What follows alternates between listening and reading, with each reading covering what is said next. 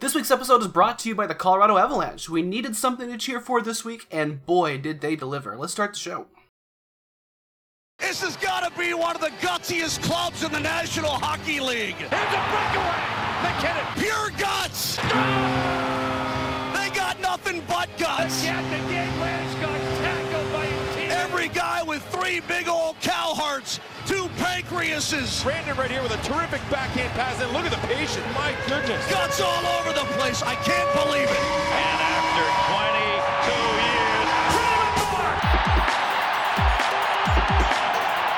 Good morning, good afternoon, or good evening. I'm Steph, and you're locked into Burgundy Radio for October 8th, 2018.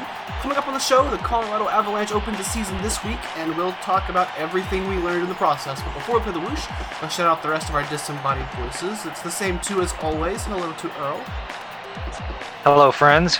and hello to Tiger Vixen. Jackie, what's up? Good afternoon. Everybody, the Colorado Avalanche are undefeated. Four points in two games, zero points allowed. That, as they say, is how it's done. The Avs opened on Thursday at home against the stupid Minnesota Wild and just clinically took them apart 4 1 in a game that was 2 1 for most of it, but that was not how the game was played. Colorado were dominant. It was just that Devan Dubnyk wasn't a trash fire at the Pepsi Center for once. Who knew?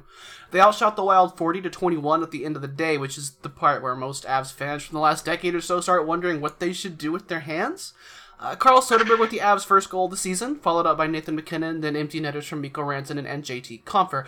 Earl, I know you've talked about this a bit, but it really does seem like, as the two teams are currently built, the Avs are water to the Wild's fire. Yeah, it's it's nice that they backed up last season's performance. Um, I mean, we killed them so bad last year that you kind of wondered, you know, like if they were actually in a game, whether we could finish it off. And I, I think we did. We saw a lot better performance as far as controlling the game and basically just dominating um, shot totals. And you, I mean, everything basically. So uh, I, think it's pretty safe to say that Minnesota is is really starting to slide, and the Avs are on the rise now. It was the whole fast team versus a team that's a bit slow, and I think this could be something we see carry on through the season where the Avs make a make a lot of up a lot of ground just because of how fast they are. Because it, it's a, it's kind of it's like a buzzword. It's nice to say, but I think they finally are really actually doing it, and you can see it paid dividends. And then a team like Minnesota is a slow team, and even Russo wrote a long article about how this is going to be a long term problem for them. That's just that- hear. yeah. That uh, Um, they're, they're going to have to deal with this, and it's more than just MacKinnon. It's it's the team. So it was nice to see the the getting players that are fast in particular, and then the the conditioning and and that fitness level that they want everyone to have. It all came together, and and then what a bonus to play a slow team the first game of the season, and, and you saw the difference. Colorado allowed 21 shots on goal total in that game and score and scored took 18 of their own in the second period. Yeah, When's the last time this team had an 18 shot period? yeah. Uh, I mean, last year, and, and this this happened basically in both games, but. Uh, last year we sh- we saw that they were kind of low on quantity of shots. They they had good quality of shots, and that seemed to be Jared Bednar's philosophy. But they've got both now, and that's scary. And that's one thing that'll be great if it can continue the volume of shots. Yeah, Well, it definitely did continue on Saturday. Avs win 5 2 in a game that was a bit closer than that over the Philadelphia Flyers. Colin Wilson opens the scoring under two minutes in. He would add another on the power play later. Two goals for Colin Wilson. That uh, just like everyone expected. Uh, plus JT Compher, Gabe Landeskog, and the empty net dagger from Nathan MacKinnon. Erik Johnson had three assists in this one, including one that was basically a butt assist. Shot totals ended up fairly even, although Colorado had a heavy advantage halfway through. Semyon Varlamov was very good. He stopped 28 of 30, which 28 of 29 realistically, because that one was into an empty net. I, I Will Barberio versus Varlamov be the funniest blooper we see all year? I hope I so. haven't even seen a GIF of it yet. I can't believe that's not like all over the place. I haven't been Uh, looking for it, but I'm sure it will live on. Yeah, I mean, if this was a weekday game, I think that definitely would have happened. Um, because that, I mean, it's just, um, you know, I'm you glad- just I'm can't think of a very dumber play, really. That didn't decide the game. Like it's great that we can laugh about it. Nobody got hurt that we know of. It, it didn't decide the game, so we can have a good laugh. But that yeah, it's just two guys not looking at each other with nobody else even near them. I guess my question is at what point is that play frozen? Because Varley moved the puck with his stick, but then he he jumped on it. So why why wasn't it done then? Okay, and my question is, why wasn't that icing and whistled down as soon as Barberio got to the top of the circles? That's my angle Because he hit Varley before he well he hit Varley before he crossed the, the line, but He doesn't have to cross the, The- line. Yeah, the the puck hit the back. I mean, as soon as the the puck crosses the The, dots. the goal line, Is, is it the Yeah. dots or the top of the circle that the player has But to if get it to? doesn't- well, well, the, the the puck has to cross the goal line, but the player has to get to the top of the circles first. That, that's the I earliest it- the ref can decide it's icing.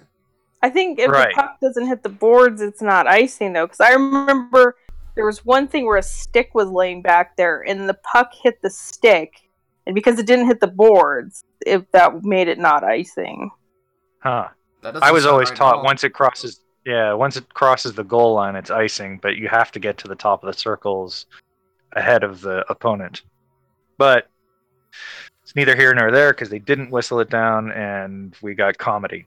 Yeah, I, guess in, in case you miss it, I guess we should explain what happened there. Um, the the puck gets cleared back out of the Philadelphia end all the way down for what really looked like it sure should have been icing. Um, Barberio's coming back. There's a Philadelphia forechecker kind of behind him, and he takes a sec to check where the forechecker is at, like you do. And as he does that, the puck bounces off the boards, and Varley goes, "Oh shit!" and Varley covers.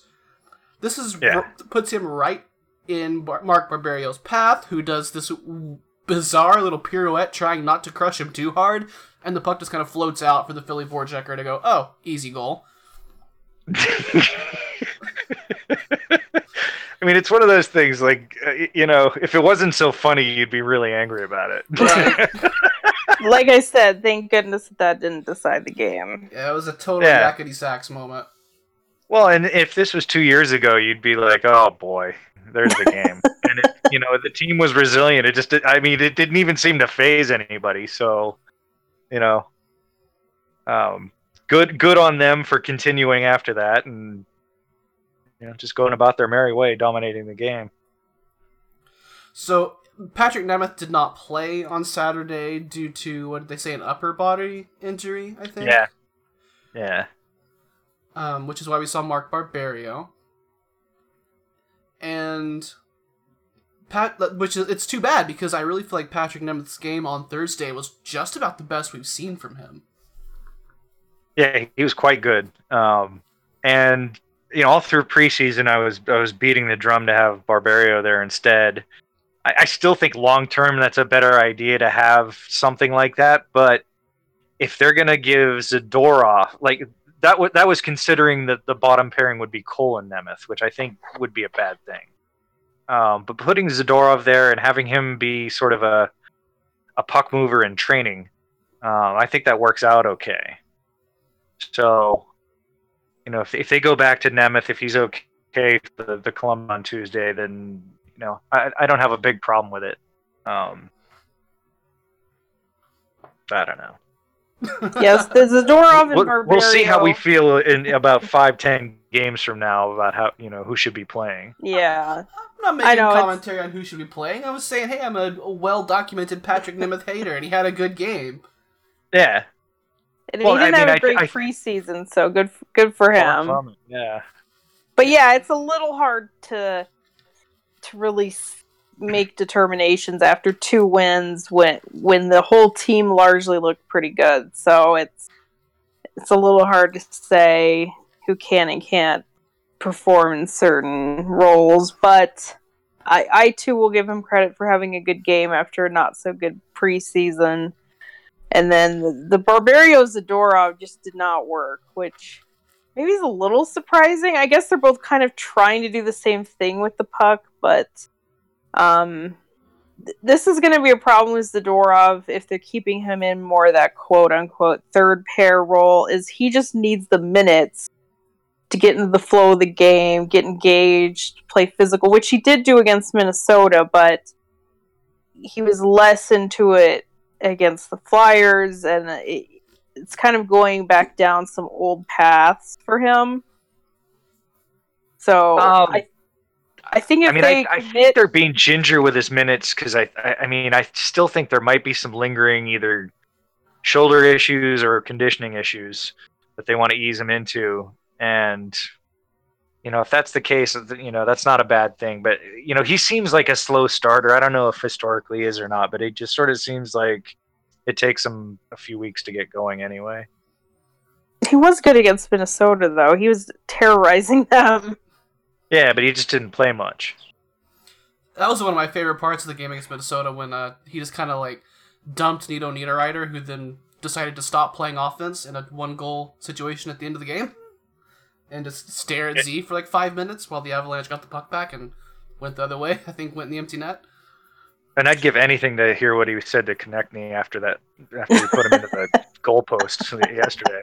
Oh god! he looked very angry. if you guys haven't read the the recap of that game from Broad Street Hockey, I absolutely recommend it. I'm uh, I'm not gonna spoil the whole thing by any means, but I I want to read that segment real quick because it's insanely good. that was just a hilarious sequence. It says this: the Flyers continue to get more scoring chances toward the end of the second period, coming into the offensive zone with bursts of energy and peppering Varlamov with dangerous shots, forcing him to make some pretty challenging saves. This flurry of energy came with a downside, however, as we saw Konecny nearly bowl over a very big and scary man named Nikita Zadorov, who is surely not to be fucked with. We nearly witnessed a murder on ice as Zadorov responded rationally by pinning Konecny to the ice with a stick pressed against his throat. Cool. Nice response. I do wonder if they have history against each other from the OHL. yeah, That kind of crossed my mind, but maybe it didn't matter because it was a bit of a dirty shot to push him into the net like that, and and he Yeah, was not I mean, it's pleased. like- it was like whistle a second and then boom, and it was so late, and so dirty. I mean, that, that kind of sliding into the post is how Steven Stamkos broke his leg the other year. So, I mean, that's a. You don't do that. yeah. And it's just, why would you do that to someone that's Zadorov sized? I mean, it's like that's the kind of thing you do to Kerfoot, you know? yeah, I don't know what he was thinking there, Ugh. but with But again- Zadorov, he he is gonna have to hand start handling the puck a little bit better. It has been a bit rough, and that's probably helping keep his minutes down. But I just worry that it's going to be tough for them to commit to giving Girard and Zadorov the minutes they kind of really both need to be the most effective. So that's definitely going to be something we're going to need to watch for as the season goes on. Well, so far they've been giving those minutes to Sam Girard, and he has earned them and a half.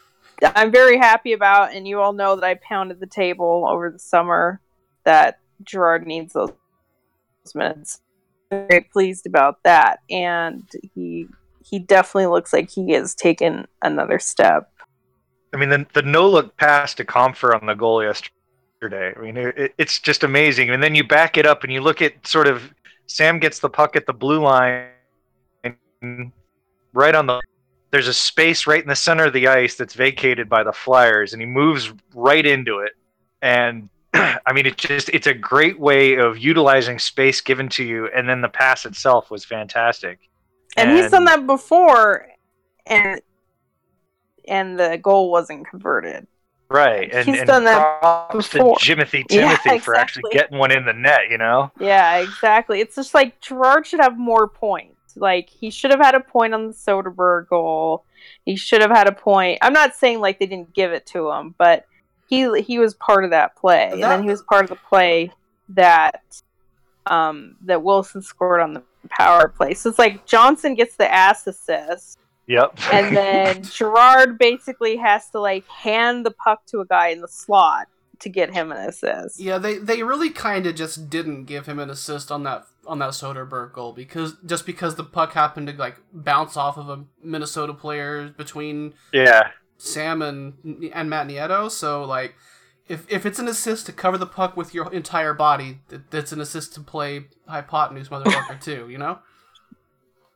yeah, Yeah, so it's just it's like until he really starts racking up the points, then he's not going to get kind of the the full picture of what he's accomplishing out there. But I think you know anyone that's watched the games has seen just the fantastic plays he's made and what an impact he already makes. Like I I think he's a huge reason why they can play that that at the pace and the style that they want to play. Well, the the interview that Erik Johnson gave after the game last night. I mean, I mean, someone who's as accomplished as EJ is, and you know, 30 years old, top defenseman on the Avs, and and you know, he's pretty much gushing about how well Sam's played the first two games, and that's you know, that's tall cotton. yeah it's it is exciting that he's getting the recognition and and that his teammates trust him which is, something they said on the broadcast and they know that the puck's coming to him from sam so it's it is exciting and i do like that pairing i think they work well together and like i mentioned last week they have played together in the past and they do they do complement each other well it's not just like the big guy small guy but just um EJ has a little bit of that two way in him, but I read a co- quote from him that said that he was the one that's used to having to break the puck out, and now Sam does it, and that kind of frees him up to do other things. Like, be the lead forechecker. yeah, I, I, I do think it works well, and I, I don't know how Sam feels about this. I, I like him better on the left side. Um, I, I just Sure. like what he's able to. I, I like what he's able to do with the puck, being left-handed on the left boards there. Um, it just, I, I just, I, there were times last year when it seemed like playing on the right side maybe held him back a little bit. Sure, if you can, especially for a defenseman to play on the natural side, seems like ideal if you can do That's it. wrapped up. Um, Yeah. What's been really interesting to me is to see exactly how much Ian Cole was dragging a piano in preseason, and he just kind of let it go. Yeah. yeah, I mean he's he doesn't look anything like that guy. yeah, he's been really good. Um, very physical. Um, you know, I, I think I think he and Barrie are still working some stuff out um, as far as getting chemistry together because obviously they didn't really spend much time in the preseason together. Um, you know, but I, I think that's going to pay off. He seems to be he seems to be able to handle that. Um, I mean, we'll see how it it works out long term, but um, you know, I, I I like sort of what he's brought to that part of the lineup. Um, not that you know, not that Z didn't do a good job with Barrie last year at the end of the year, um, but it's just it it seems like this is a role that that Cole is sort of really built well for. I felt like when they signed him that Cole was intended to be Barrie's partner. So even though they didn't really try that in preseason, it it does seem kind of like what what the thinking was. And um and it is tough to get Barrie a, a partner that he really meshes well with, but so far so good. I agree. It's it's worked and um and all the defense has kind has been no one's been overplayed they have played Zadorov a little bit less. but it, it is nice to see that none of them have really been overextended so far. Yeah. And it's a really small sample, but I've loved Ian Cole on the penalty kill, and that really stood out against Philadelphia when he took the penalty, and the ensuing power play was a disaster. Samuel Well, if you Varlamov Cole made like or Nemeth- 25 saves on that power play. And you also didn't have Nemeth. Right. Right, and that's if if you don't have either of them, that means it's EJ and Zadorov, and it's like neither of those guys are really good around the front of the net. Um, so it's you know it, it it sort of proves why Nemeth should be in the lineup, I guess. I don't mind Barberio on the penalty kill, but you know he's he's better at sort of shot suppression rather than you know blocking shots and clearing the front. Obviously. Um, Well, I was th- thinking about yeah, Bar- Barberio has his good moments and bad moments. Uh, there was one yet, other than running into Varley, there was one. I think he just threw the puck up into the slot, which I I have no idea what he does that every so often, but Yeah, that was his. I mean, for me, that was his one bad play last night. It wasn't running into Varley. It was that. well, there were a lot of guys who were had some funky little failed clears like that. I, I, I think we had most of the team donating to the clear the puck jar at some point during the game on against Philadelphia. So I mean, he was definitely not alone in that. But yeah, it was a pretty bad play. And But the, and the- funny thing is, is you know, we're going through the whole defense, and we have yet to really talk about Barrie, other than being Cole's partner. Um, you know, it. it I, I'm. You know, I don't think that Sam can take over for Barrie right now, this day. You know, like we could trade Barrie for Nylander and woohoo, but um, I think they could survive. Right, but you know, you're starting to look at, at, at sort of comparing what the, the those two are capable of in, and of themselves, and you know, you're starting to look at Sam like you know he's he's a better version. Um, Well, the, one thing, one why thing I will say that I hate is they've tried it twice, and that's putting Barrie and Sam out together. And both times it's been a face-off that's been lost, and immediately goes back in the Av zone, and they can't get out. Um, so I I, I I I wish they would stop that for a little while. the thing, and I, I know we're not going to turn this into the trade Barrie podcast, but the thing with losing Barrie is lo- if you got rid of him now, would be getting rid of an NHL defenseman. Yeah. it's not because you're getting rid of the skill set that that Barrie Using brings, skill set that he to kinda, brings, because even at this point, Girard could probably do most of what Barrie does. At Barrie in the offensive zone, especially coming in off the rush, probably is still better. But I, I think even now on power play one, Ger- they should really think about trying Girard on it. Not that Barrie's the problem. Why it hasn't looked fantastic, and that power play two has been more effective. It's just if you want to score goals, you should try the defenseman that I feel is the most dynamic on the power play, plus your best forwards. Yeah, I looked at this today in, in breaking down, but I I looked at Barrie and Sam's um, uh, power play shot rates, you know, just because they're basically proxies for the the first unit, and the second unit, and it, it's it's at least a sixty percent difference as far as how much more shots uh, the second unit generates. And again, they're they're going to be against the second penalty kill unit usually. Is So- that per 60 or is that Yeah, total? it's a rate. Per 60? Okay. Because Um, obviously that second unit's had a lot less time as well. Right. Yeah, like Barrie's played a little over nine minutes and Sam's played a little less than five. But anyway, it's just you know the shot rates are higher, scoring chance rates are higher. They have the only goal. Um, you know they seem to be getting the puck into our favorite area, which is the inner slot, and using and, and sort of using more weapons rather than what we're seeing from power play one, which is a lot of perimeter shooting and passing around and, and you know general fiddling. Power play Uh, one takes just an age to set up, it comes in the zone the same way every single time. And yeah, maybe you do get into the zone that way, but now you forced yourself into this static diamond that isn't really accomplishing anything. I mean, the the first power play needs a heavy, heavy tweak.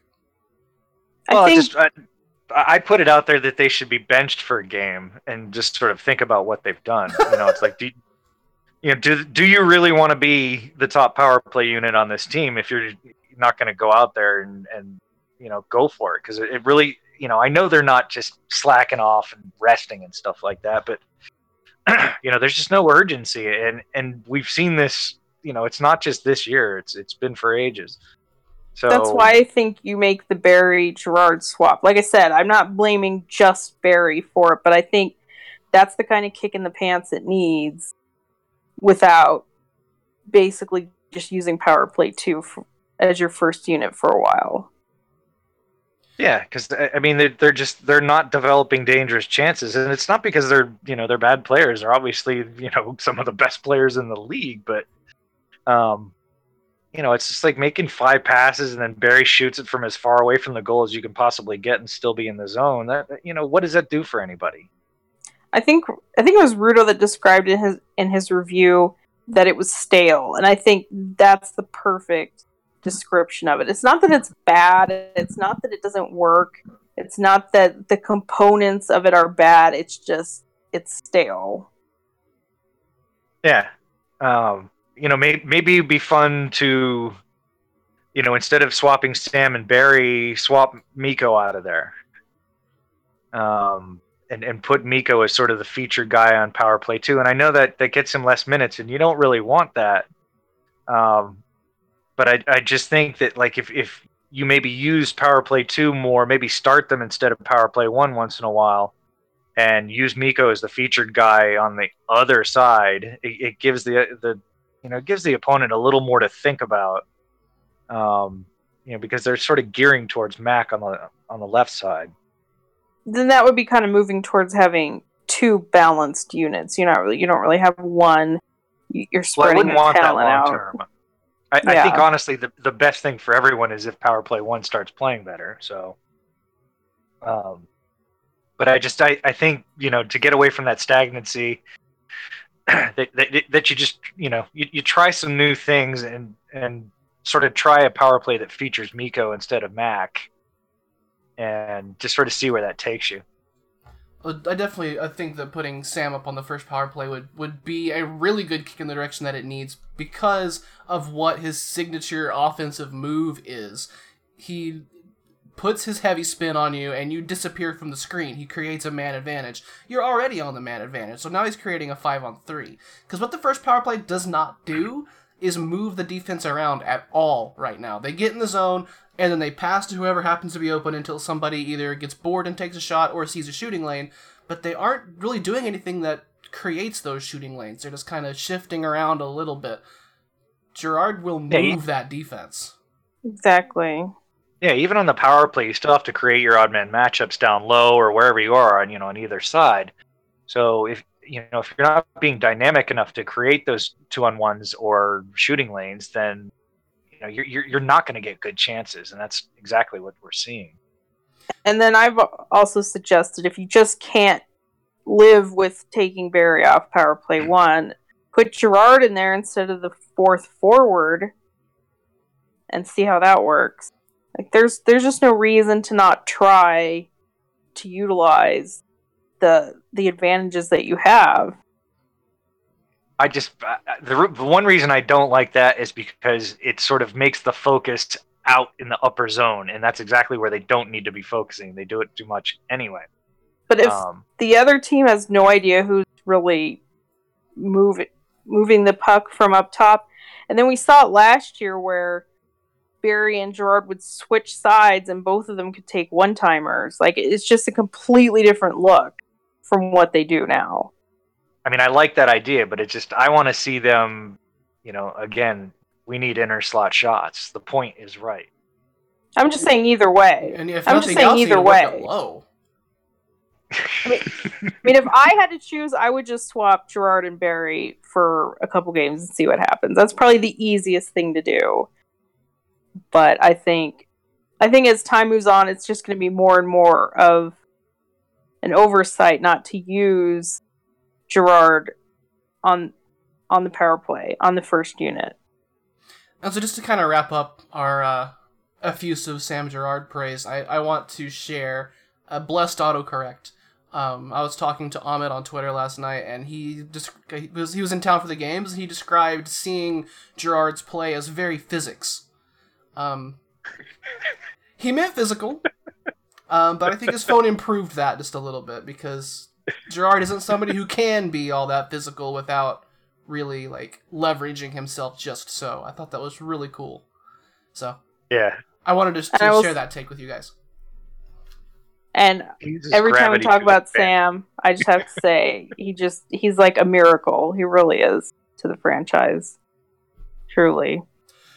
So that's a lot of time spent on the defensive players for the Colorado Avalanche. When maybe the bigger story this week so far has been the um, the Jost and Kerfoot and Colin Wilson line. Yeah, they've been they've been fantastic, and you know we talked about this a, li- a- little bit going into the season. You know, sort of you have three guys that are really different players, and the skills they have are very complementary. They sort of each fill each other's needs and make up for each other's deficiencies. And the real question mark was, you know, sort of how is Colin Wilson going to fit into that? And, whether a guy that, that's got sort of limited puck skills and, and isn't a great passer or whatever is going to deal with, you know, a guy who's a great passer and then someone like Jost who, you know, he, he's a, a good rate shooter. Um, and I think we've seen that, that it, it goes beyond the offensive zone. They're, they're good in all three zones and I, I, you know I'm ready to start calling them the second line. You know they they were above the Soderberg line in time last night, and I, I think the staff is going to be ready to to use them more than Carl's line going forward. Uh, Jost especially, but, jo- but Jost and Kerfoot both have been Yeah. wonderful without the puck. And when we saw this in preseason, that Kerfoot was really you know he, he was sort of a level above where he was last year at, at breaking out and controlling the puck in the defensive zone. And Jost has been ferocious in the neutral zone, uh, both offensively and defensively. And that's you know that's Wilson's forte is is being the the forecheck and, and neutral zone god. So, um, you know you really can't say anything bad about them. I mean they're they're all around like you know sixty six percent Corsi. I mean two to one shots. Um, you know they're just dominating out there. it has been a good good idea, good construction there, and we talked about last week how Wilson does the things that the other two don't by creating space, and he's a bigger body, and it, it does seem like a really good match. I do feel like Jost has maybe taken a little bit of a backseat to the other two, but I don't think that's a negative. It's just that Kerf and Wilson have have really been going at top speed so far in the first two games. So I think Jost hasn't had the chance to really feature himself. But I agree that he's done all the little things right, and it, that whole line is clicking. So it, hopefully it keeps working, and they stay together. And like you said, we have a real second line, and of course Wilson deserves credit for p- playing well. He's he's been moving well ever since preseason. Um, two goals is definitely fantastic. I still don't think he's going to be the 20 goal Wilson. We'll see. We've seen a lot of early season performances that didn't quite carry on for the rest of the season. So I'm still, Corn. Can't imagine what you're talking about. or you know, Yakupov. Like at this time last year, Yakupov looked like he was going to get a three year extension with the Avs. So, Yeah, thanks for that, um, Matt. Matt but you know, I I obviously um will consider the fact that he he will be a valuable piece to the team, and if he stays on that line, they keep producing, then obviously will be a valuable contributor on the score sheet as well. I just I don't think he's going to quite keep up the two goal um pace, but, You but don't we'll think you'll have two goals a game? No, Damn it. well, that, I mean, the great thing is, is I don't think he has to. I mean, I, I think it's great that he had two goals last night. He probably could have had like five, but Right, like you hope Jost is the one that's that's going to be doing this the scoring instead I- moving I mean- forward. Eventually, sure. I mean, but I mean, you even had Colin Wilson Yeah. getting one disallowed. the So other if, if Wilson's the one that's scoring, but it's just that you can't rely on that. I still don't think he quite has the the puck skill that he used to, but you know what he's doing right now is obviously working for him, so no complaints there. if I mean, where he scored from last night is what he's good at, like shooting from about four feet away. Um, and, and if, if he can put those kind of goals in, that frees up Kerfoot and Jost to score from more skilled areas. Um, so I think that can work. But again, I, I don't think Wilson scoring is, you know, is is what's going to make that line great. Um, you know, he can screen. You know, he can do lots of other things in, in front of the net and on the boards behind the net. Uh, that'll make it easier for for Kerfoot and Jost to put up points as well. So, um, you know, wh- whether he ends up with you know forty points or, or thirty points or fifty points or whatever it ends up being, um, you know, I, I think he can contribute in ways beyond the score sheet.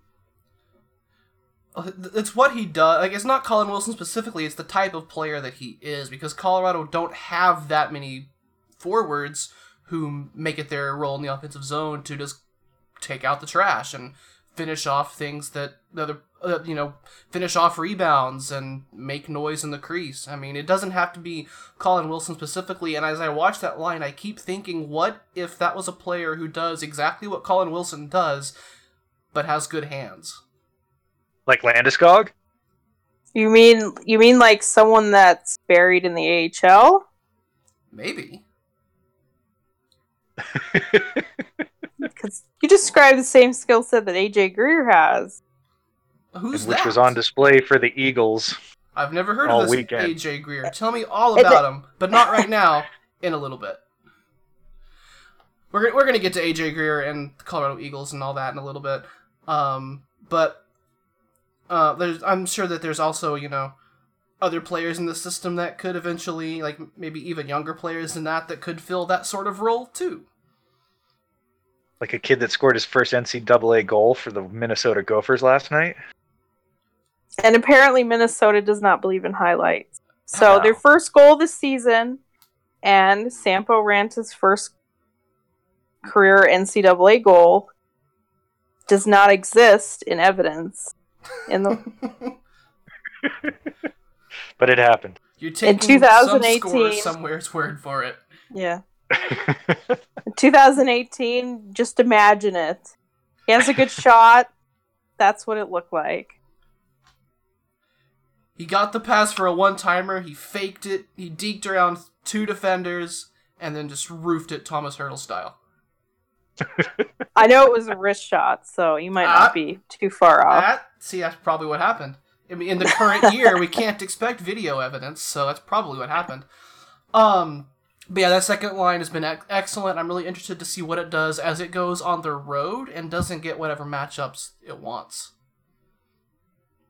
Yeah, That Um, that's, going to be the next test for them for sure to be able to play that the way that they have the last two games on the road. So let's zoom out a little bit. Um, instead of like, we've been pretty hyper focused on this player or that line, but I want to look at the team as a whole because I've noticed a very large difference um, but from where they played last season to where they're playing this season, and that's a more aggressive forecheck just in general. It's something that good teams have always done to the Avalanche. That's given them absolute fits because they have traditionally had so many defensemen that can't make an exit pass. Um, and seeing them cause that same havoc to other teams has been just a great breath of fresh air. I'm a huge fan of this. yeah, yeah, I- it's, it's the I've play been noticing- fast thing.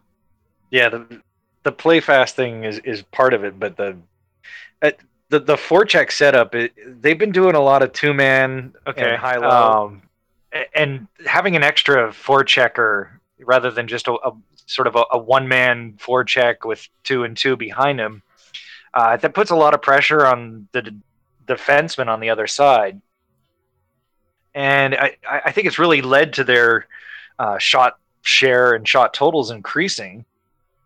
A- And it's just it's it's a huge change and a, a nice aggressive change rather than you know sort of the the passive way they used to forecheck and it, I- and I think they they feel comfortable doing it with all four lines now and that really helps. The best It's- at this have been Tyson Jost, who is very good at it. Um, JT Compher and Sheldon Dries, who are may- maybe less good at it, but absolutely relentless. Um, those those two, like those three, have been standouts for me defensively in the offensive zone. Yeah. Um, you know, I, I, I'm glad it's something that evolved into uh, Bednar's game plans, just because it was something that I kind of expected to see, you know, maybe even two years ago, and definitely last year, and it, it never really materialized. Uh, you know, when you look at the way the Monsters played when they won the Calder Cup under Bednar, they were a really good forechecking team and very aggressive in the neutral zone and we're we're just starting to see that now at the Avs, and you know the effects so far are pretty good. Seriously, It i- the it cup is- is ours. it, it is nice to see the whole plan come to fruition what bednar wants to do and it seeing it now just is such a contrast to what it was when he first came in obviously with the personnel and what he could do it's just i just think the contrast is just so crazy and to be able Yeah. to see them execute at the, the pace that he wants and the the aggressive manner that they play in it's it almost feels like a little bit like they're not in control but it's like controlled chaos in a way because they can play so aggressive Yeah, it's I mean it's and it's fun to watch. I mean, there's just nothing boring about it. Go ahead it, and give us that take. even when you're playing Minnesota.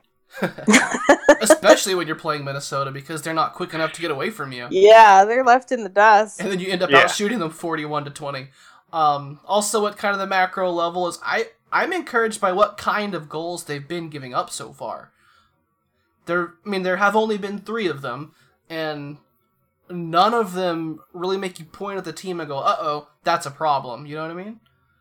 Oh yeah, I, mean you know obviously the goal the Var the Varley cover goal last night was you know ridiculous. Yeah, that was a magic Uh, bullshit goal. That happens. Um, Yeah, Minnesota's goal was you know, Sam Girard makes a pass to a guy who was not really on his team, and then Minnesota gets a, a one timer from the corner to the crease. Like, okay, what are you gonna do? Um, uh, maybe not make that first mistake, right? And then the the Philly goal was an out to lunch change that led to a breakaway. So these are Right. things that you can iron out. I mean, you, you're not giving up goals that are like your entire defense gets blown away by a quick skater, or Yeah, no they're- one's I mean, paying they're attention very to passes. yeah, they're And the very penalty early kills. season type goals. I mean, it's just these are mistakes. You know, this isn't systemic failure. and the penalty kill's been good Yeah, I would also say how the goals have been scored as well.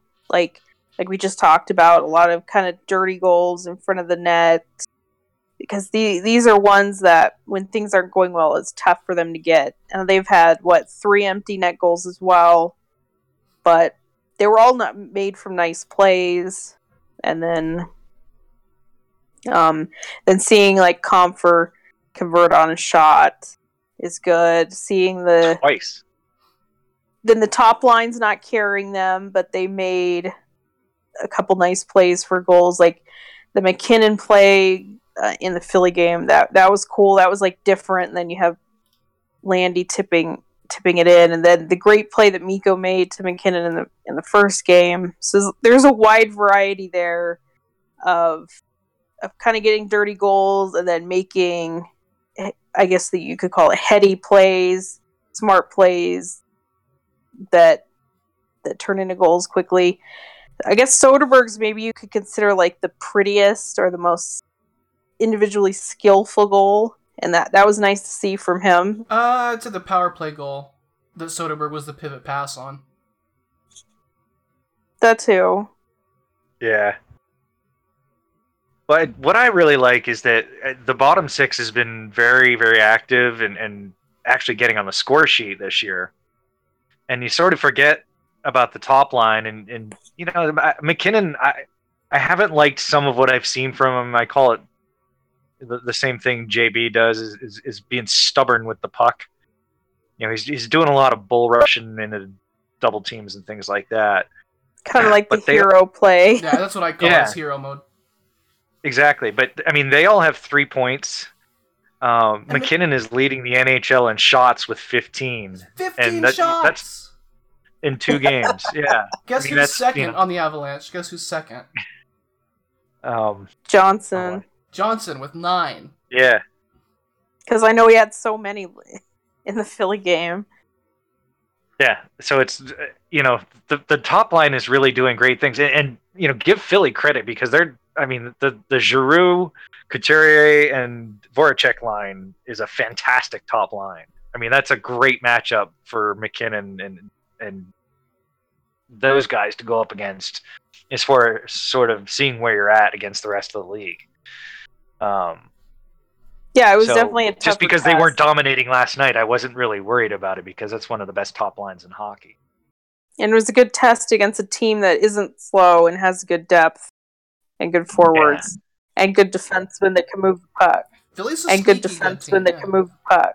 Yeah, yeah. Philly could be a real good team. Their their first game they destroyed Vegas, so we'll see what else they could do. Um, but it's just that's just the kind of the, the point I wanted to get at there was that the the goals against have been you know oops, and mo- many of the goals for have been systemic success. Um, Yeah. obviously Colin Wilson isn't going to score that often. He's going to get his shots saved. He's going to miss the net. It's going to happen. Um, but at the same rate, I mean, or at the same time, Nathan MacKinnon is going to have more of his go in. Like some Yeah. of it, like he's, he's he has a, a decent shooting percentage through two games, like his two game shooting percentage, blah blah blah. But when he's got 15 shots, he's he's gonna have streaks where a bunch of them go in too. So I mean, Yeah, I mean, developing shots. I mean, I, I haven't even looked at his individual shot attempts, but it just getting 15 shots on net in two games. that's a, um, that's outstanding. Yeah, That's a man I on a mean, mission. And I wouldn't even if I didn't know, like.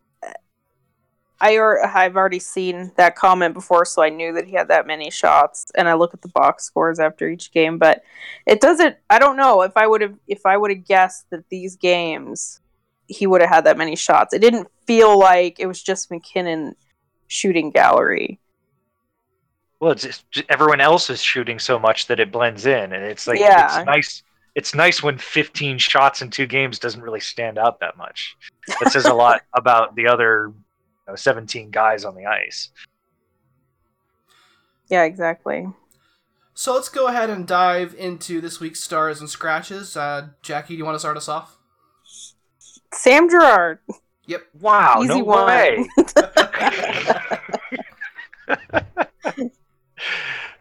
He is literally a star. He is a giant ball of exploding plasma.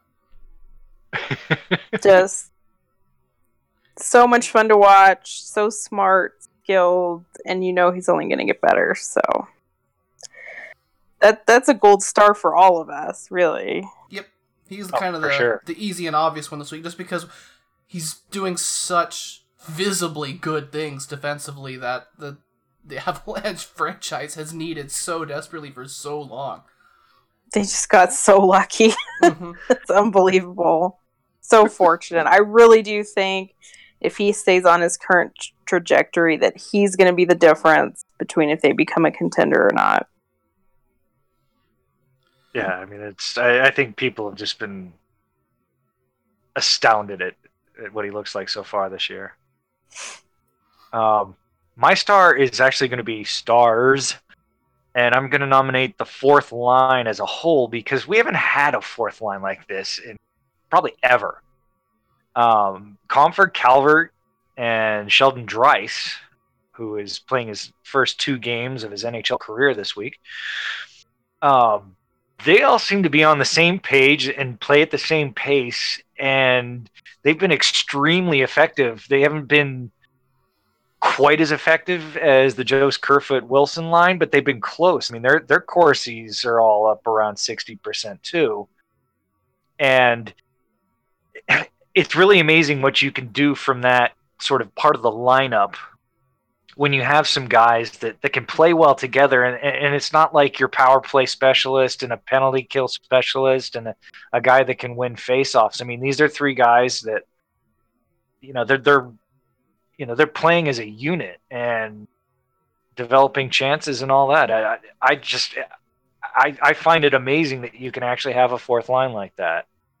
Yeah, a, a line that you want to keep together, that you want to play. Yeah, I agree, and I think I think all of them deserve some recognition, and then uh, Dries as well. Even though he's only played like 11 minutes total through two games, he's he's been effective in those minutes. He he led the team in hits yesterday with four, which is kind of crazy with six minutes of time on ice, and he's he's gotten shots on goal. He's he's been good defensively. He's he made a really nice defensive play against Philly. So it, it is interesting to see how he's fit in and if they're going to work in someone like Kamenev, which I know we'll get to later on, it's um it's going to be interesting to see what they do because they're not going to want to break up that fourth line, but Well, I, I found it interesting in the third period that I noticed uh, Dries was up with uh, Carl's line in Nieto's place um, for at least one shift, and I think it might have been two. That would be a Um, good idea. I think if there's any well, negative, which I guess we'll get to when we get to our scratches, but um, Exactly, but it you know I, I I like the fact that even though he's only played you know a handful of minutes so far, that they were willing to say, all right, you know, it's like go go ahead and take a shift with these guys, and you know we'll see what this looks like. It's the kind of fourth line that I've wanted the Avalanche to have for years. So and- Oh. instead of it being you know quadruple A guy, AHL player, AHL player, just Yeah. or just veteran pu- plug. it's it's been some version of guy, guy, guy. Yeah. Yeah. and that's just not effective. So very glad to see that they've been able to put something effective together this season. Um, with apologies to um, both Alexander Kerfoot and Carl Soderberg, I'm giving my star to Colin Wilson because he is the one that's been scoring the goals.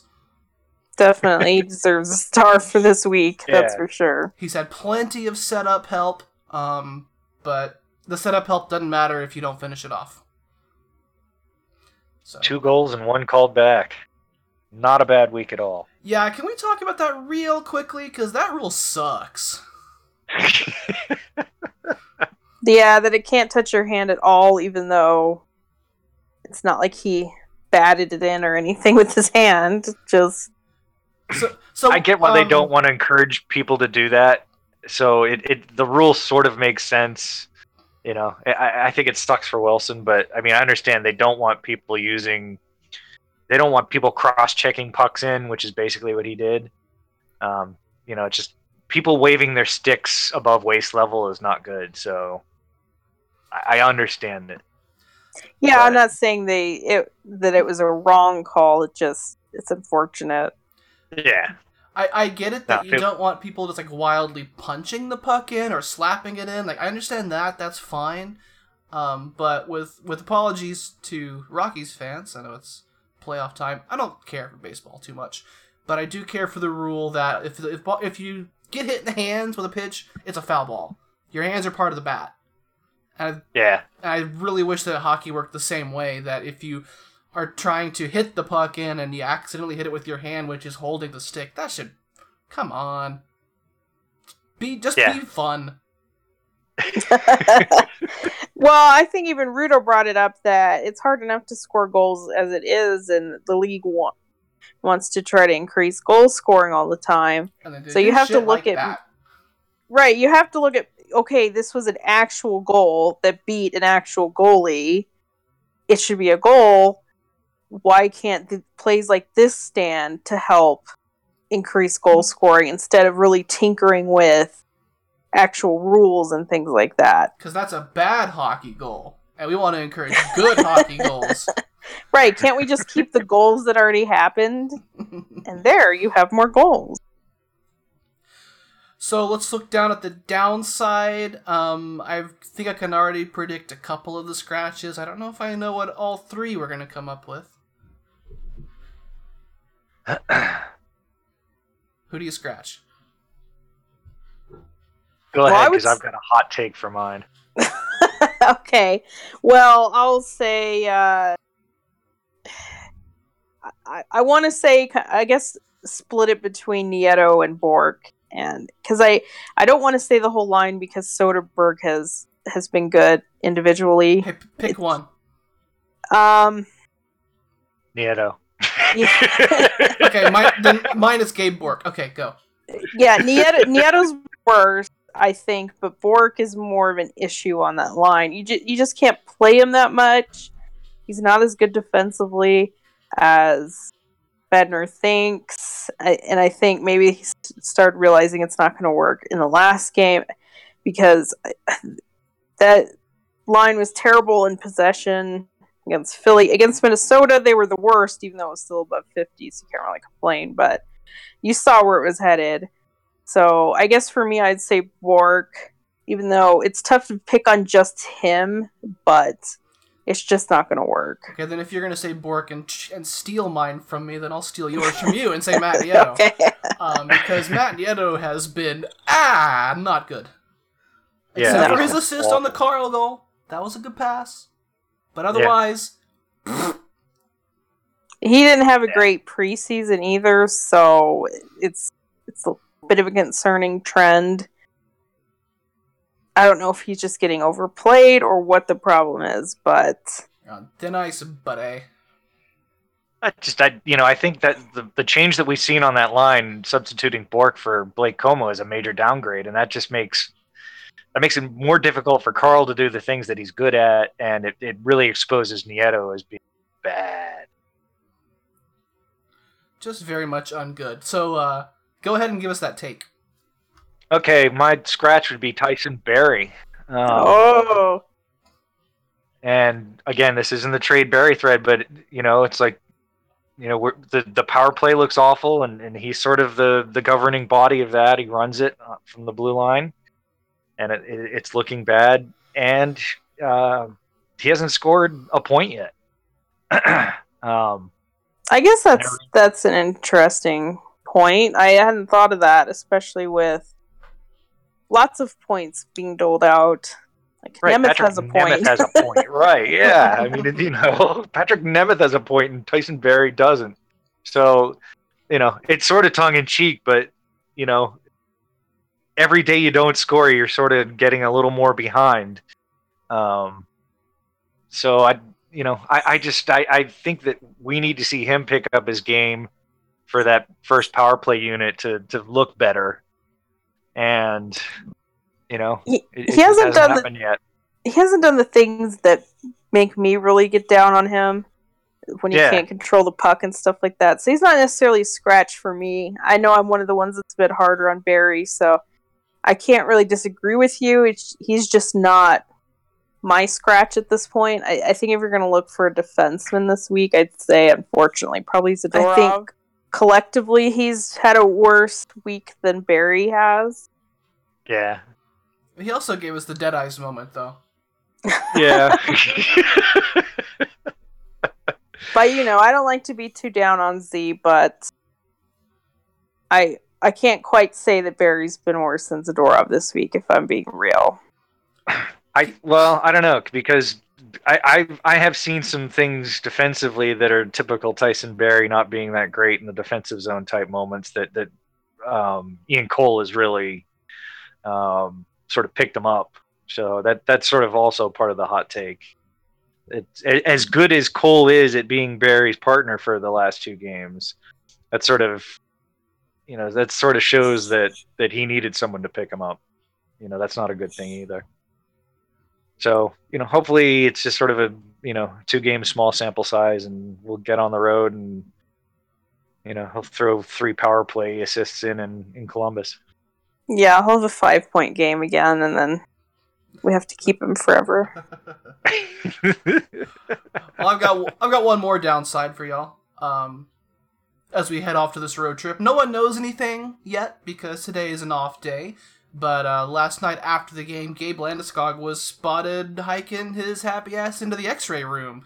Um, apparently, he was uh, looking unhappily about his wrist at some point during the third period. People have gone back and overly scrutinized like the highlights and stuff to see maybe what he could possibly be going in for. But he did play after that moment. But um, if Landeskog ends up having to miss a game or two with a with a wrist banged up, we're heading off to the road trip.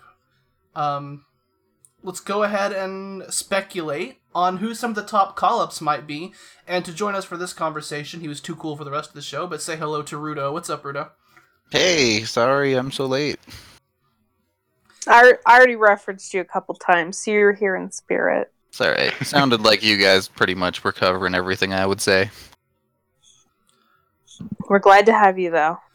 Good, good, good place to splice you in. Gotta make sure to get the pot over 100 minutes, that's all. We Um, haven't even begun Eagles talk yet. No, that's what we're that's what we're here for right now. Is who are these like like we were talking before the show early? You were talking about the roster size. You said they probably needed to call up guys anyway. So who are we looking at possibly joining the team for the show? Hey everyone, Steph with the post edit here. Um, obviously the team called up Vladislav Kamenev tonight. It was after we recorded, but before I finished editing, which was really convenient because then I could tell you the news, but we could still keep this really cool conversation. So possibly Back the to the the show. Yeah, Yeah, I mean, don't. the easy one's Kamenev. He's just head and shoulders above everyone else on the Eagles at this point. I mean, I know they've only played two games, but it's just obvious how refined his skills are compared to a lot of guys down there. Es- Especially if Landeskog needs like a maintenance day or something, I don't see how you could call up anyone but Kamenev. I yeah, but. I mean, we don't get time on ice numbers down there, obviously, but uh, I would say he easily has played the most of the forwards, probably by a lot. Do we really not get time Oh. on ice in the AHL? no, it's No, like it's a secret That's for They don't want us to have that. Um, but you know, obviously the Eagles had a little bit of a struggle this weekend in their opening AHL games, but um, you know, he created a lot of stuff.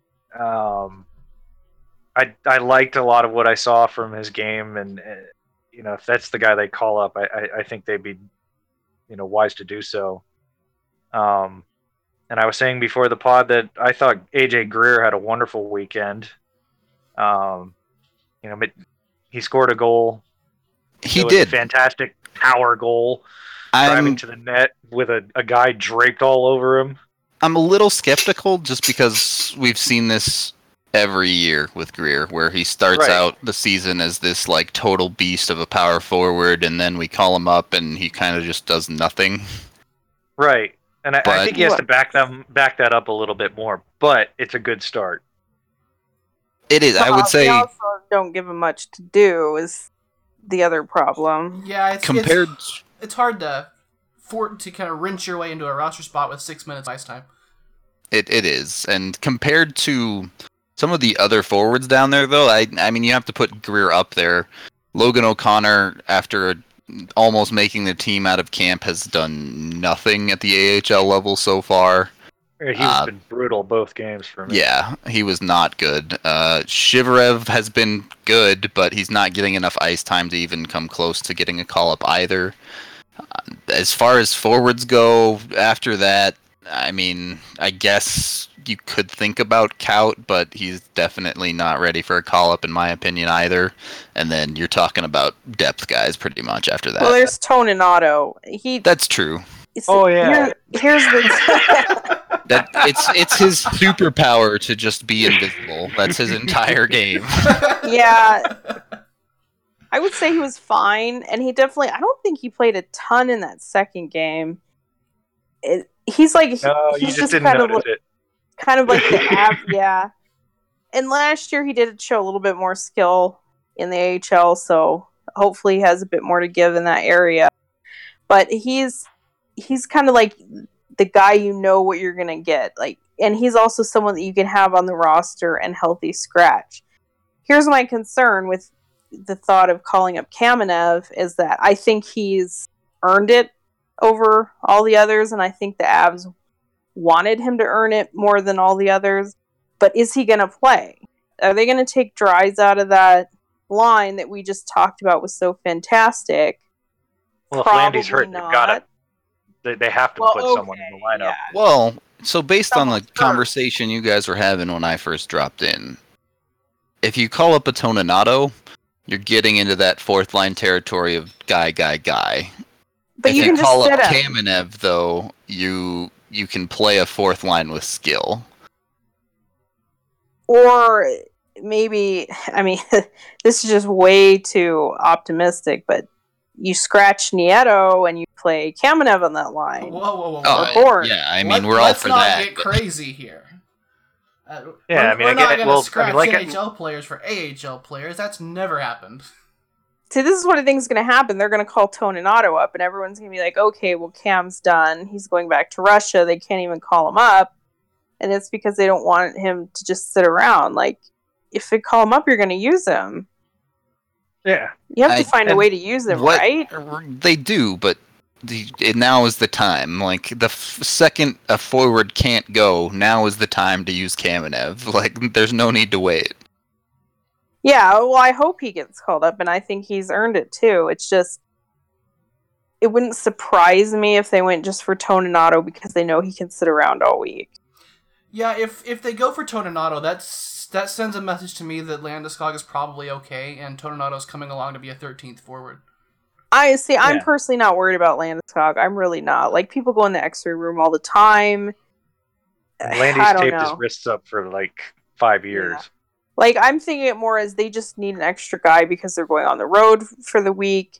You really don't want to tempt fate just to save a couple dollars. Plus, the Eagles are only going to play on the the weekend for the rest of this month, and then most of their schedule is on the weekend. So you're also not taking a guy away from playing, but they're also going to be on the road when the Avs get back. So you know that's more plane fare.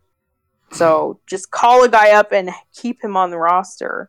That's why I also feel like they're going to need another defenseman, especially Yeah. if this is still a little bit iffy. Plus, you should just have an extra defenseman anyway. I just feel like they're going to call up Lindholm just to sit around because he's the one they want to, to, to have sit around. I mean, I I'm kind of in the same boat you are with the defenseman there. Like it it depends on where Nemeth's at. If Nemeth is pretty much fine, then whatever. They can call up Lindholm to eat nachos. It doesn't matter.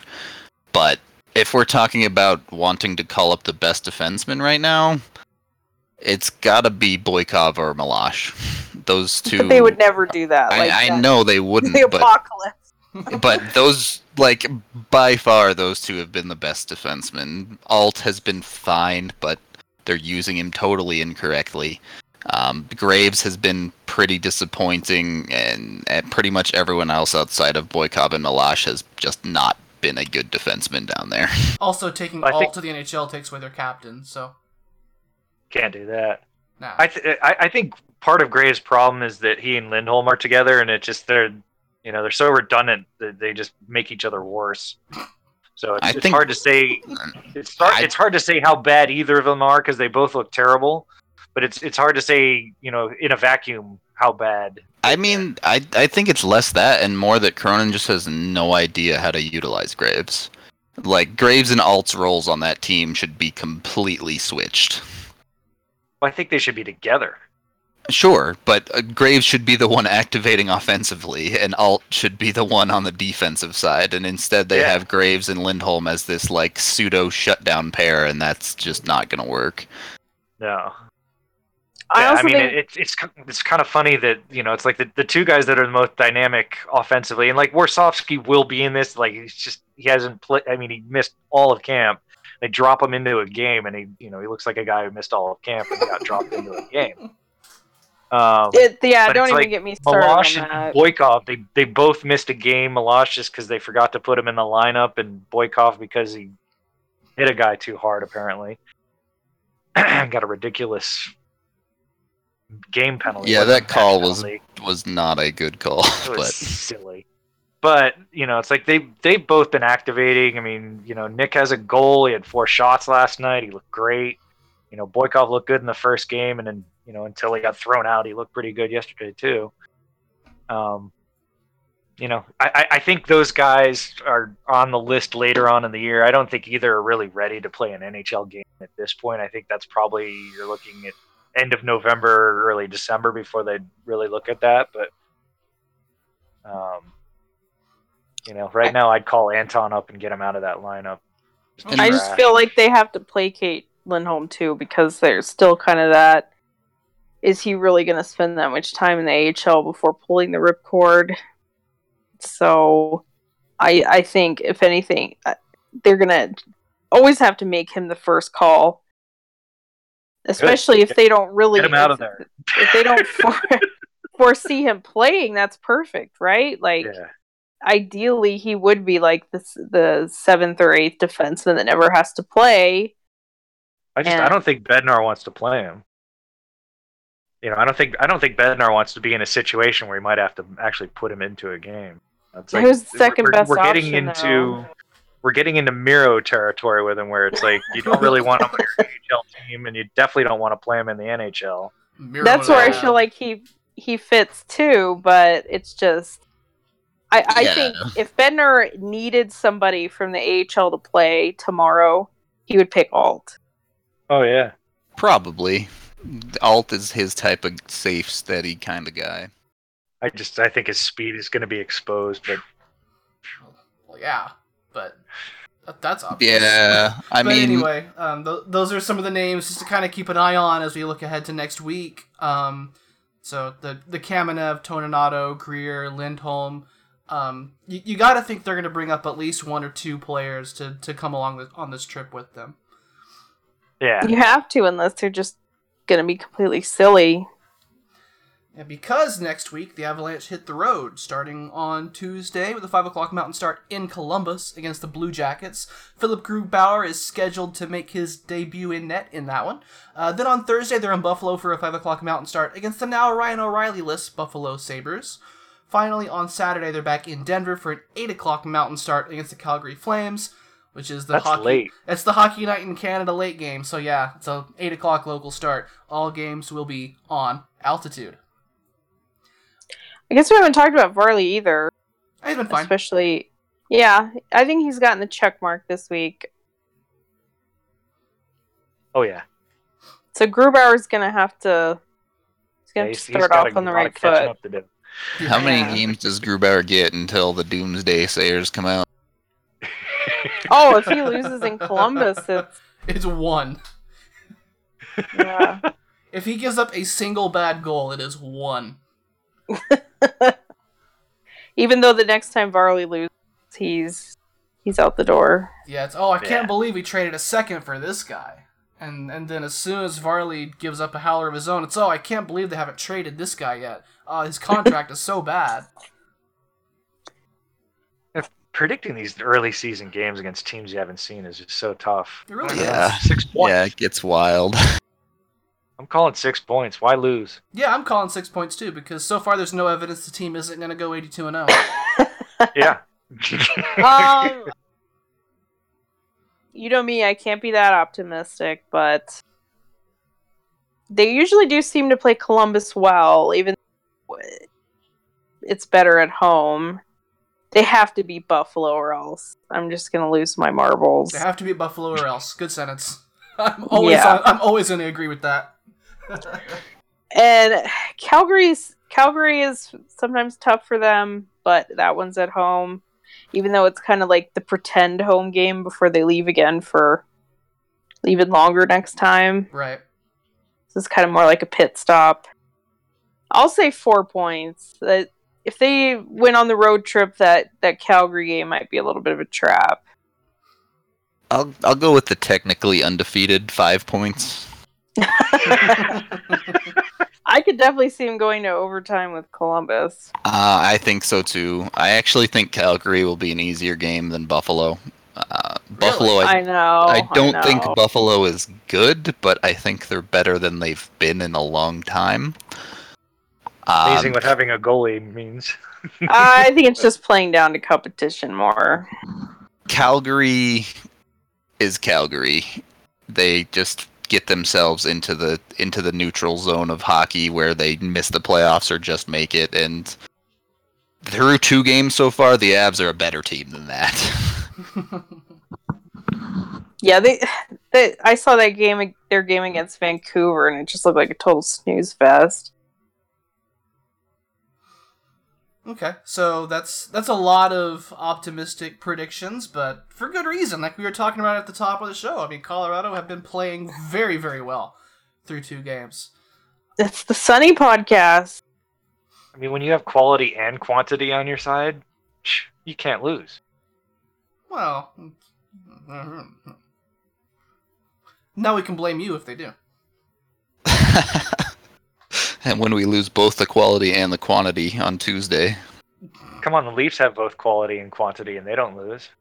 Oh wait. Oh wait. They don't have full quantity because there's still minus one player. Duh. If yeah, when losing are they to gonna Ottawa- get that done? They gotta get that done. If losing to Ottawa doesn't make you call Willie, nothing will.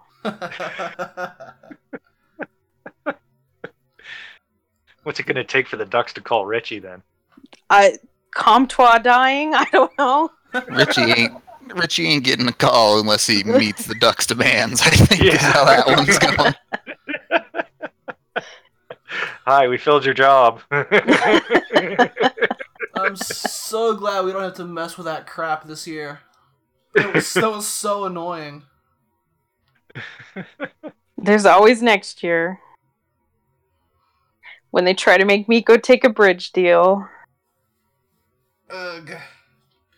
There'll be plenty of time for that conversation at another time. yeah. Definitely. so, four points, five points, two votes for six points. That means six points wins. oh yeah.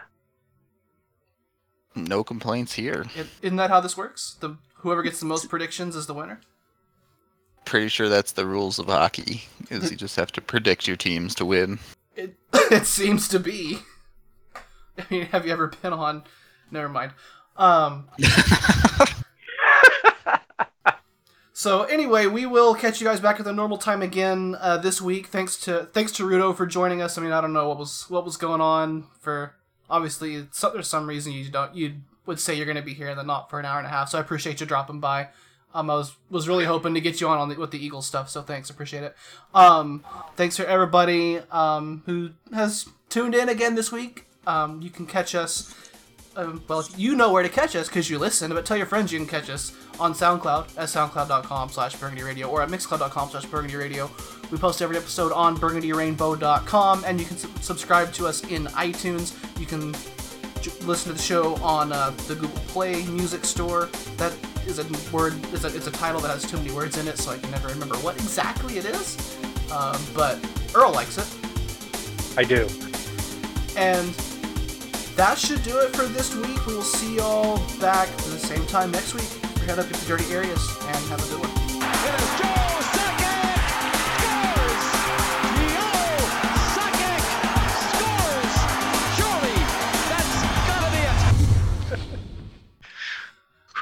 So, um, what have you been doing with the Eagles, Rudo? Um, so I went to opening night, um, and then obviously I didn't go last night, but I watched the game back.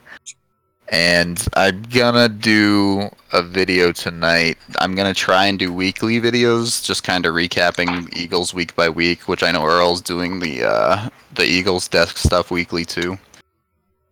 I am. So we're gonna kind of do that. You coming on here? I I figured we should probably do a prospect podcast pretty soon. Yeah.